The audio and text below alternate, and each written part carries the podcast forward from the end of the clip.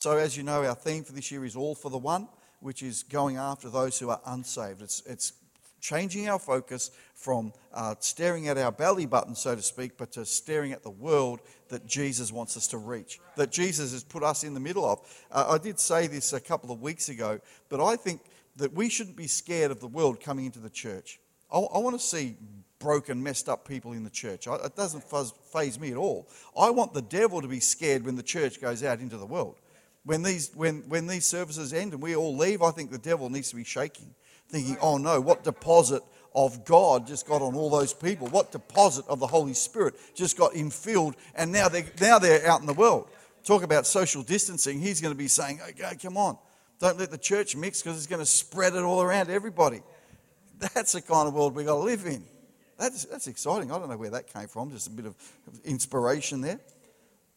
Anyhow, Ephesians 6, let's get into the word this morning. You ready? Let's pray. Dear Heavenly Father, we just thank you this morning for the power that is in the name of Jesus. We thank you, Lord God, that you want a personal relationship with us, that you created us, you've, you've uh, developed us, you've brought us to this place where we are right now. And I just pray today that by your supernatural way, you're able to speak into our hearts, strengthen us, encourage us, and direct us into all that you have for us. In Jesus' name we pray. Amen. All right, Ephesians 6, verses uh, 10 and 18. It says this. I, I, I shared this in our prayer time just earlier. Be strong in the Lord and in his mighty power. Verse 18 says, Pray in the Spirit at all times and on every occasion. Stay alert and be persistent in your prayers for all believers everywhere. So it says there, pray in the Spirit at all times. Now, why? It's because we live surrounded by spiritual enemies that simply want you not to pray. Because when you pray, you're doing things in the spiritual that change the atmosphere over your life. So the, the, the, enemy wants to keep you asleep, he wants to keep you out of the fight. So I have a word for people today. And uh, uh, for Christians right now, it's time to seek the Lord. It's time to pray. It's time to get your attention on the things of God. Uh, we need to have clarity. Let's have clarity. We need to have revelations from God. Let's get revelations. Um, uh, we need to. We need Jesus to be dwelling in us and and to and to uh, keep the church strong. Because I don't think that, that we need to be a diminishing church. We need to be a growing, thriving church, a strong church that is going to usher in the presence of God. So you know what I've been. I, like watching boxing videos and that. Uh, you know, it relives my old career that I never had. But you know, I, I love, I love watching, uh, especially Mike Tyson. Who's ever heard of Mike Tyson? See, he's an incredibly dangerous boxer, or he was. Incredibly dangerous. It's like he had two sledgehammers attached to his, to his arms. And, and what, I, what I find is so incredible and um, it, it's so amazing is that so many of his opponents went in underestimating his power, underestimating his, his ability. And, and you see that because they're, they're thinking, well, they might have done well in Golden Gloves boxing or something, but now you're, you're facing one of the most dangerous and aggressive fighters that has ever, you know, probably of our generation, of my generation. But you know what? The way you can see it is they're trying to do fancy stuff that might have been good you know, with lesser opponents. And they're, they're doing the footwork. I can't even do it. My feet are sore. They, they, they're, they're doing the fancy footwork. They're trying to move around. And, and they're, they're, they're but the, the main thing you'll notice, I, I, I challenge you, go home and look, just Google Mike Tyson and look at his boxing matches, and you'll see a lot of other boxers are like, they're, they're trying to move, but their, their arms are like this. You know, and down here, hands down here, and if you watch Mike Tyson, he's, he's a, a very orthodox fighter. I'm just getting passionate now. But, but he, he's, he's hunched over like this. His elbows are in. His, his guard is up all the time. Now, he's the dangerous one. And so you can't, you can't go into that fight with your hands down. And one of the most, you know, I guess, the fundamentals of boxing that you, you should be taught if you've got a good coach is not trying to flurry people with fancy stuff. It's trying to keep your guard up and, and, and just fight orthodox. And, I, and I, you'll find that most world champions who stay champions and get, um, uh, uh, like they keep their title for a long time, are orthodox boxers. They're not the fancy ones who, who can do all the fancy stuff. They might win a title once or twice, but they won't keep it for very long. It's the Orthodox who keep the disciplines and the basic fundamentals of the craft that will keep them on the top. And I want to tell you something how you worship matters. Because it's like how you worship. You can worship with your hands down, you can worship doing the fancy footwork, doing some hip. Or you can worship with, with the defensive mode where you say, oh, and it's, it's, it's different in worship. It's not like cover up and bunch up and curl up in the corner. It's like Jesus. That's your warfare. It, it, it matters how you pray. Are you going to have an orthodox method of, of engaging the things of the Spirit? It's how you pray, it's when you pray. And I just encourage you, it, it, it's just important that you do pray. It's how you read the Bible. It's how you uh, spend time in the presence of God. Is, is depends on whether you'll get a title and whether you'll keep a title, so to speak. Anyway, enough of Mike Tyson. Let's get into the Word of God. Don't know even where that came from, but anyhow, it's good fun for me. Last time I preached, I introduced some goals um, that we as a church are aiming for. Uh, so, you, if you've been in our church for a long time, you know we've had our culture, the, the eight I's um, influential, inclusive, in, investing, all those I's are on the things back there. Um, our vision to be a large, relevant church of mature believers who love our community. That's our vision. That's what we're aiming for. Uh, our, our mission to be a city on a hill that cannot be hidden. No one lights a lamp and puts, you know, covers it. It's there for the whole world to see. That's our mission. Um, and now I think we're, we're entering into a new season uh, where we're clarifying our goals. We're defining the goals that God wants us to celebrate. So, you know what, in, in sport, when there's a goal, soccer, football, uh, any, any other sport, when there's a team sports, when there's a goal, there's a big celebration.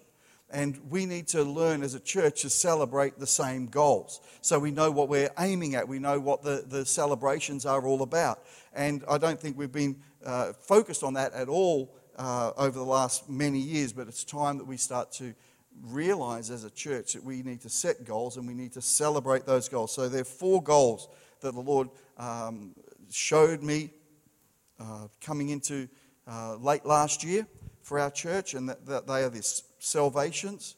So, Luke chapter 15, verse 7, we're going to unload some of these this morning, um, just two of them. Baptisms, baptisms in water and the Holy Spirit, that uh, we, we, uh, we need to see them as goals that we need to uh, uh, go after. Discipleship, that's training and developing, and part of that is having a Bible college here in the church that, that uh, we can uh, help you right here in Port Lincoln to do a Bible college course, Cert, Cert 4 diploma level, and you can even go further than that, masters and others right here. So I want to encourage you. Um, you don't have to think, well, my, my spiritual journey is going to be limited if I stay here in this church, but your journey can continue to grow and flourish and develop. Uh, Claire, this morning, who did such a great job with our communion, is a, uh, a diploma student who, who did that just last year. So uh, it's amazing to see what God can do with people uh, right here if you want to learn. Uh, the, fourth, the fourth goal that we have is in our relationships, it's friendships. And so um, uh, I've got about four scriptures here Romans 14, 19, 1 Thessalonians 5, 11, uh, Jude 120. Sorry, there's only three. But they all talk about building each other up in our most holy faith, building each other up. And that's what we want to encourage and, and make a goal in our church that the people around about us at One Heart Church build us up that encourage us, that, that uh, help us in our walk with God and make us better people. So it's, it's not cool to have um, a friendship group that, that is just talks the same, you know, is the same, uh, uh, and, and, the main glue between those relationships is we all dislike the same people. Now, that's not a good thing that you want. You want to have relationships that build, that are strong, that are actually uh, can even confront us sometimes when we have things that aren't right in our life and, and not in a bad sense, but in a good, loving, uh, proper sense. So, knowing our goals at church, we, we, we need to know what the win looks like. We want to know what the wins look like. And we want to celebrate the wins together. And I'm just going to continue to remind you as the year goes on. It's sort of early in the year, we want to set the foundations and, and make it a priority. But as the year goes on, I don't want us to forget our goals. I don't want us to forget our vision. I don't want us to forget our mission. I don't want us to forget our culture because you put them all together and, and we become a, uh, a, a much better organism that God uses and we, and we become more focused on what God wants us to do. So, if you will, this morning, I want us to just look at two of those goals salvations and baptisms and clarify some of that stuff. And hopefully, uh, it, it helps you, it encourages you. And, uh, you know, I, I think is something you can say, well, I want to be part of seeing some of those goals met this year and in the future. So, the first one, salvations. That is people coming to know Jesus and being born again. I think it's really, really important that we as a church has, have our very first main mission and goal is to see people coming to know Jesus as their Lord and Savior. Without that goal being the first, then I think everything else is wrong. I think everything else is, is misplaced. So, uh, Luke chapter 15, verse 7, uh, Jesus says this In the same way, there is more joy in heaven over one lost sinner who repents and returns to God than over 99 others who are righteous and haven't strayed away. So, the primary function of the church, of the Christian, of the believer in the world is to reach the lost. Uh, because one lost sinner is important to God. Therefore, we have that, that theme this year all for the one. It's all for the one, like one person at a time. If we can reach them for Jesus, we can make an eternal difference in their life. And we want to be a church that can do that. So, um, Jesus designed the church to be the vehicle of the Holy Spirit to engage the world. I find that totally amazing. It's astounding to me that of all things, God gives us the message to carry to the world. Uh, 2 Corinthians uh, 5, verse 18 to 20 says this and all of this is a gift from God who brought us back to himself through Christ. And God has given us this task of reconciling people to him. For God was in Christ reconciling the world to himself, no longer counting people's sins against them, and he gave us this wonderful message of reconciliation. So we are God's ambassadors. God is making his appeal, and I'll just add this, to the world through us. We speak for Christ when we plead, come back to God. And you know something, uh, there is so many different ways in which we can reach and engage the community, but we need to realize that it's our individual responsibility to be a light that shines Jesus to the world. So wherever you are, you shine Jesus to the world. Now, you, you know, as it says in Matthew, don't cover over, don't you don't light a lamp and then cover it. And so I want to encourage you today don't be a secret. Don't be a, a, a, a, secret agent. There's no room for secret agents. We don't need secret agents. We need people who are bold and glowing and can just, you know, you don't have to have every answer. You don't have to have it all right. One of the biggest challenges I had in my early walk with God is trying to be good all the time and thinking, well, I can't, I can't. Honestly, I was a construction worker and I could not make it to Smoko without sinning. It's like I'd go to church on Sunday and be challenged. Think, yes, yes, God. Oh, I want to. I want to be good. I want to be. I want to make my life count. I want to do. I want to be different. And get to work, and then the first person I speak to is like.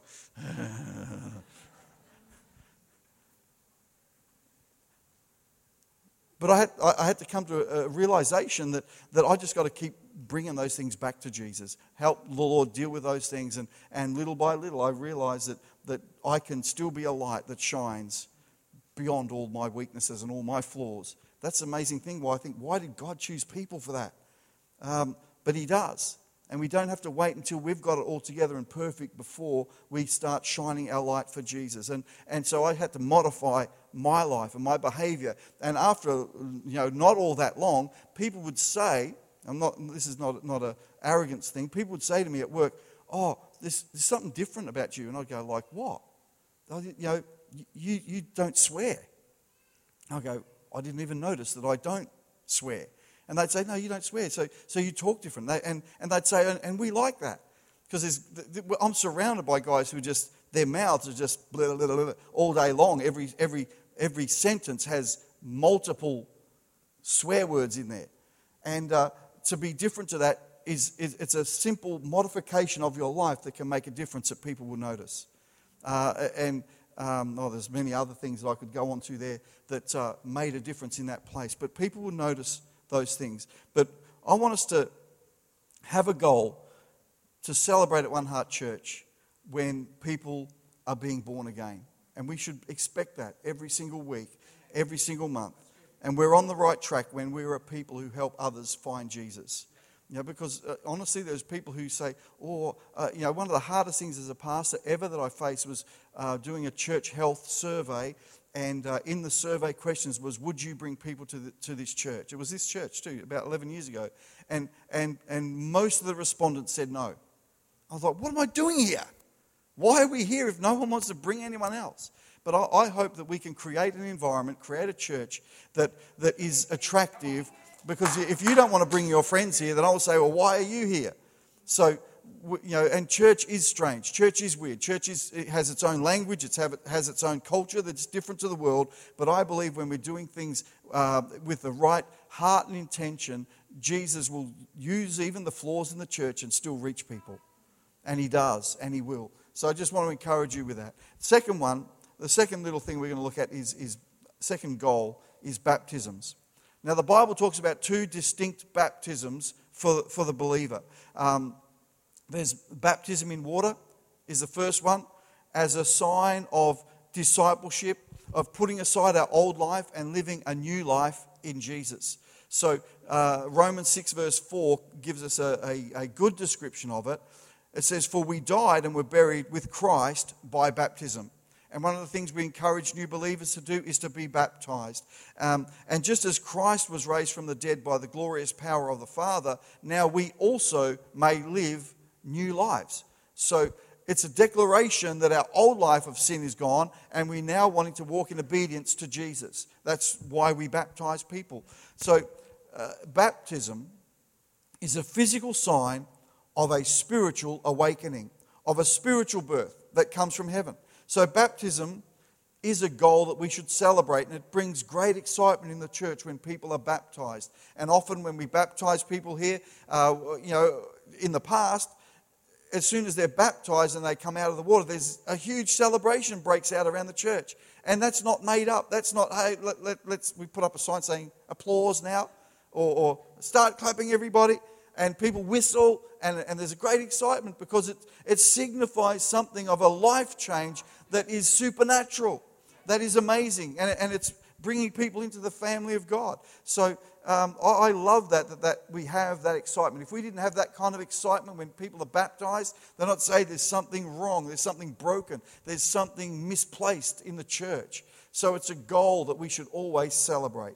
So I want to encourage people here if you haven't been baptized, um, and made a personal decision, I encourage you to consider being baptized uh, and going on that journey of discipleship, of obedience to Jesus. So, Matthew 28, verse 19, Jesus said this Therefore, go and make disciples of all the nations, baptizing them in the name of the Father and the Son and the Holy Spirit. So, baptism is a goal that we should pursue because it's Jesus' idea and instruction to us as a church. So if you need any other com- uh, compelling evidence, Jesus said, go into all the world, preach the gospel, and baptize people. So I think that's fair enough uh, advice for us to follow.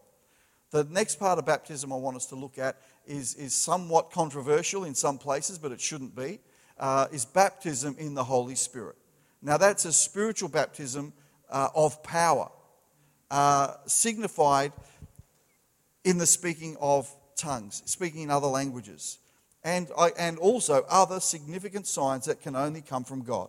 So I want to encourage you, it's not a mystical thing, a thing that is so far off and only happened, you know, many people say, oh, it only happened in the early church. But um, if we were to say, well, we, we accept baptism in water, but say the baptism in the Spirit was only for them, then we, we are missing something. So John the Baptist prophesied that Jesus would come, and he said that he's going to baptize with the Holy Spirit. He says he's going to baptize you with the Holy Spirit and fire. So uh, Matthew 3:11. This is what John the Baptist said. I baptize with water those who repent of their sins and turn to God. But someone is coming soon who is greater than I am, so much greater that I am not worthy even to be his slave and carry his sandals. He will, he will baptize you with the Holy Spirit and with fire. So we move along, Acts chapter 1, verse 4 and 5, and verse 8. Jesus promised it as well. And uh, uh, at Pentecost, it was fulfilled. Acts chapter 2, verse 3 the Holy Spirit appeared as fire on people's heads as they were in a prayer meeting and they're praying. And that promise that, that John the Baptist spoke about, the promise that Jesus spoke about, was fulfilled at Pentecost. And I want to say that is some amazing prayer meeting. And when we come together to pray, we need to be people who are praying in unity, be praying in, in uh, uh, praying in the things that God wants to see in our lives. And I believe when a church is unified like that, we will see amazing things start to happen. And it's not all about seeing signs and, and, and strange things going on, but it's about preparing ourselves for what God is, is uh, wanting us to do with our life. And being filled with the Spirit is, gives us the power and the authority and the will to pursue after God's will in our life. So um, I better just have the musicians come back and join me, please. Acts chapter 2, verse 4. In the New Living Translation, it says this And everyone present was filled with the Holy Spirit and began speaking in other languages as the Holy Spirit gave them this ability. Now, that's, you know, that's a thing in itself, but what happens next really amazes me.